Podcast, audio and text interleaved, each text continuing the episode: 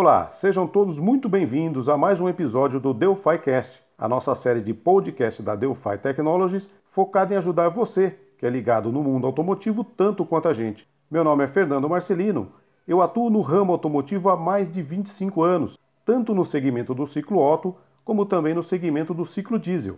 Hoje eu faço parte do time de aftermarket da Delphi Technologies.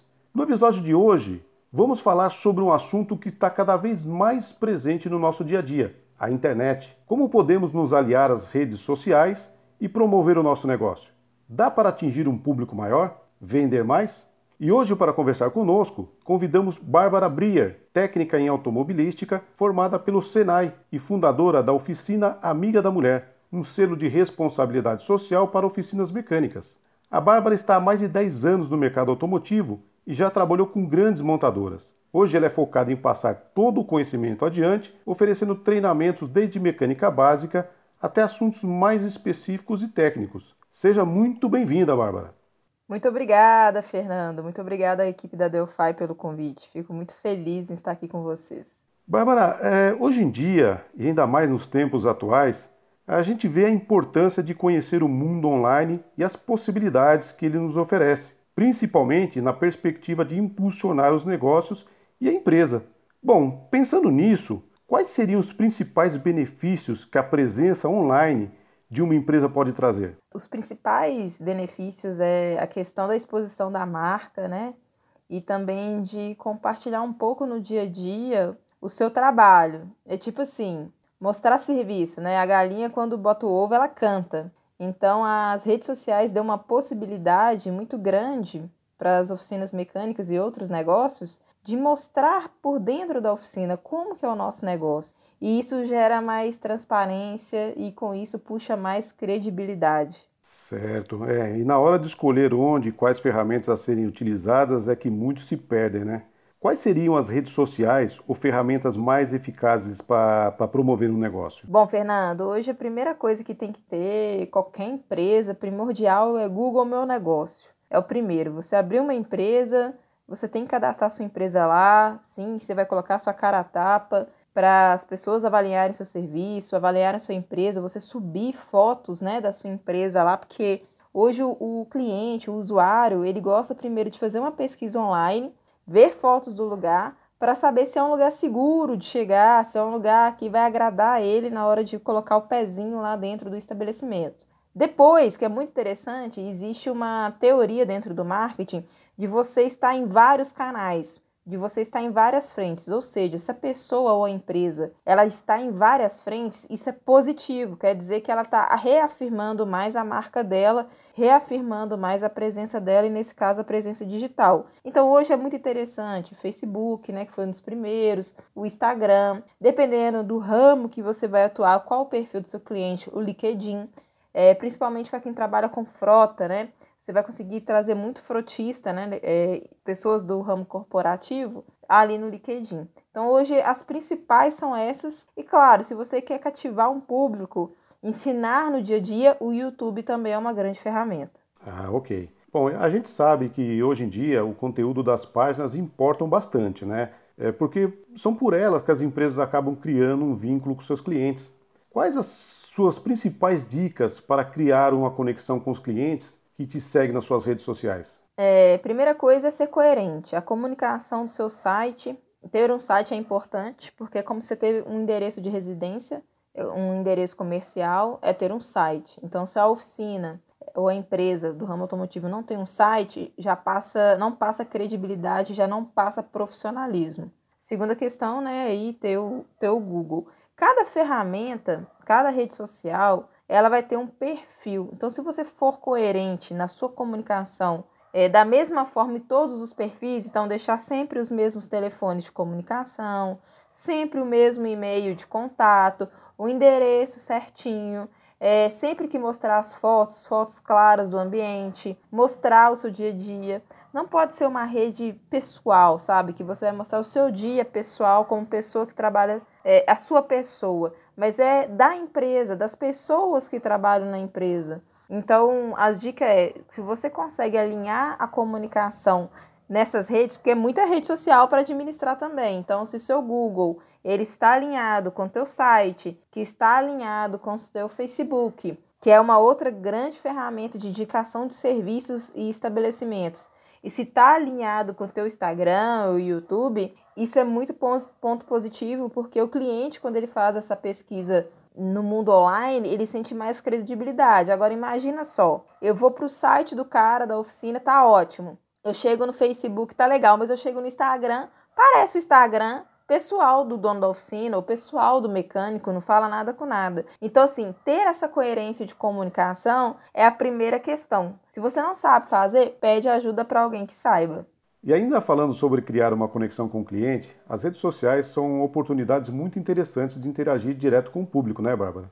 Justamente, porque quando você. Ali ele tem uma resposta rápida. Existe um exemplo que é fantástico. Imagina alguns anos atrás, Fernando, se você quisesse mandar uma mensagem para Xuxa Meneghel, a rainha dos baixinhos. Você teria que escrever uma carta, postar na caixa postal, XYZ e torcer para Deus e o mundo chegar. Hoje você tem a possibilidade de mandar uma mensagem para a Xuxa no Instagram dela ou no Facebook dela, né? No qual hoje as redes sociais elas permitiram a gente, mesmo estando longe, se aproximar das pessoas, se aproximar das empresas. Esse é o poder das redes sociais. Então, quando eu estou compartilhando meu dia a dia dentro da oficina, quando eu estou mostrando meu serviço, mostrando uma peça, por que, que estragou, por que, que aquele barulho causou, mostrar os sintomas, os problemas no dia a dia, cria muita conexão e aquela pessoa que tem curiosidade de aprender sobre mecânica, que tem curiosidade de ter mais argumentação quando chegar na oficina, ele vai se sentir mais bem preparado e você vai gerar uma conexão de confiança. Poxa, eu vou naquela oficina que os caras são transparentes, eles mostram nas redes sociais quem de fato eles são.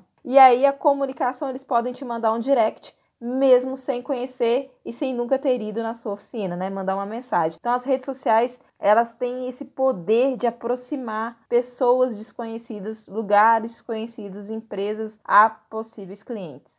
É, a gente sabe que você compartilha várias informações importantes sobre o seu trabalho nas redes sociais, treinamentos, dicas, dia a dia na oficina. Quais tópicos você considera importantes as oficinas mecânicas abordarem online?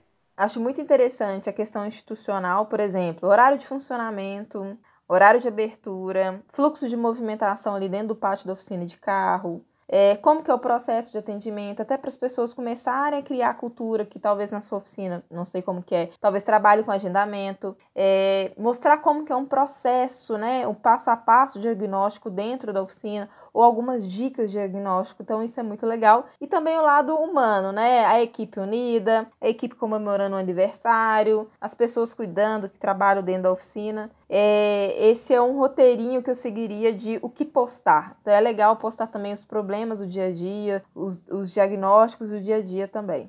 É, é, realmente a internet é um lugar cheio de boas oportunidades para promovermos nosso trabalho, né? Mas também devemos ter cuidado com o que é publicado, não é mesmo? É, tem coisas que não são legais de fazer ou falar nas redes sociais. Você tem algumas dicas para nos dar? Sim, é, isso é muito interessante porque uma coisa é o dono da empresa, outra coisa é a empresa como um todo. Então, por exemplo, ah, eu posso ter humor, um, às vezes um humor negro, às vezes um humor sarcástico, enfim. Então tem que tomar cuidado com certo tipo de coisa que posta. Porque pode né, gerar uma conotação diferente, pode afastar um público da tua oficina. Então é sempre bom é, perguntar a uma outra pessoa o que, que acha daquele post, ou se isso está sendo muito agressivo ou não.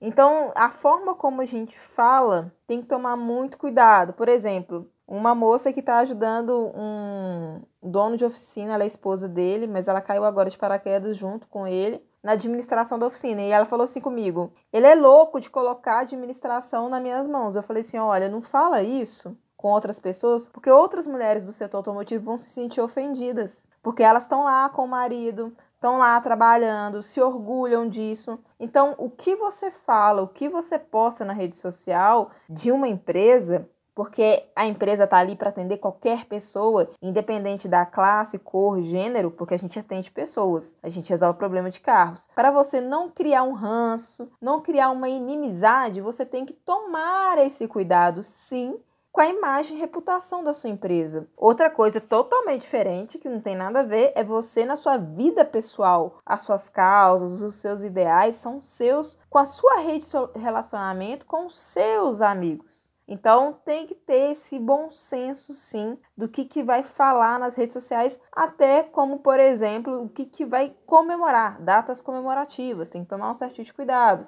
É, o que, que é valor para você na sua oficina, comemorar algumas datas, ou não comemorar, ou passar, deixar em branco. É, Bárbara, nós sentimos o mercado automotivo migrando cada vez mais para o universo online. Cada vez mais nós vemos que é comum treinamentos online, vendas online, atendimento online. Quais são as suas perspectivas para os próximos anos? O online veio para ficar, né, Fernando? Com essa pandemia aí, não tem jeito não. Veio para ficar, a gente tem que aprender, não tem como. O online ele vai ser uma preparação, eu vejo assim, tanto do reparador para ele se capacitar, para ele se desenvolver, eles vão ter que aprender a desenvolver isso, né? Eles já, são, eles já se dão muito bem com grupos de WhatsApp, grupos de Telegram. O reparador ele entrou nesse, nessa onda muito tempo na frente do que a gente. Com o cliente, o cliente ele vai se sentir mais cativo se ele for mais bem servido, vamos dizer assim, fazer aquele self-service online. Então você tem um site, um portfólio de serviço, uma explicação de preços já tabelados, né, por tipo de serviço, produto,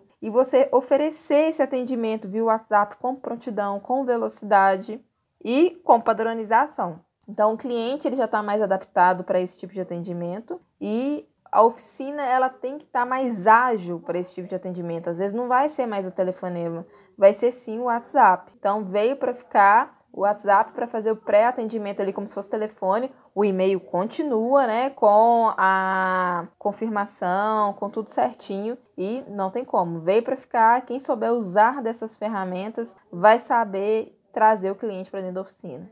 Bárbara, aproveitando o espaço, é, eu gostaria de te convidar a falar um pouco sobre o que é o selo Oficina Amiga da Mulher e como as oficinas interessadas podem fazer parte desse projeto. Certo. O selo Oficina Amiga da Mulher, ele nasceu de uma necessidade da própria mulher, das próprias mulheres do Brasil, motoristas, começaram a me procurar me pedindo indicação de oficina. E aí, a partir desse momento, eu criei uma metodologia de capacitar, treinar e avaliar oficinas que fazem um bom atendimento não só às mulheres, mas a qualquer pessoa, porque a gente traz também a questão da equidade de gênero. A oficina que tem interesse em ter um selo de responsabilidade social, que é o selo Oficina Amiga da Mulher, ela tem que passar por um, um, uma gama de treinamentos. Hoje esses treinamentos já são online, eles já estão sendo ofertados online. Fazer essa capacitação online, depois que ele, que ele terminar toda essa trilha online, ele vai solicitar para ser auditado. Então, vai a gente, uma equipe da Oficina Amiga da Mulher, até a oficina, fazer uma auditoria pós o treinamento online, pós ele ter feito as adaptações que a gente ensina no treinamento. A gente vai presencialmente fazer um treinamento presencial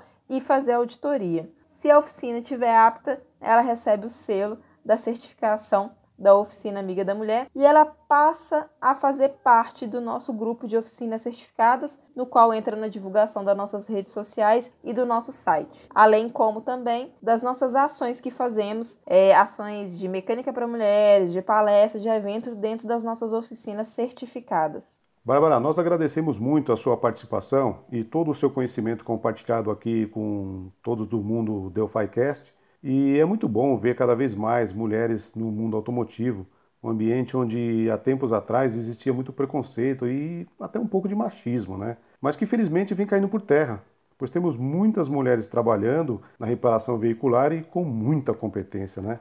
Justamente. Eu que agradeço aí pelo convite. A mulherada aí tá fortalecendo, tá aparecendo, tá vindo para somar, né? Na verdade, que acredito que a gente tem muito a se ajudar. É isso aí. Esse foi o nosso podcast de hoje e não se esqueçam de nos seguir nas nossas redes sociais e comentar qual o próximo assunto você gostaria de ouvir por aqui. O nosso Instagram é DelphiTech Underline, o nosso Facebook é Delphi Technologies. Caso você tenha alguma dúvida, é só mandar por lá que nós iremos te responder. Todos nosso muito obrigado e te esperamos no próximo episódio. Até lá!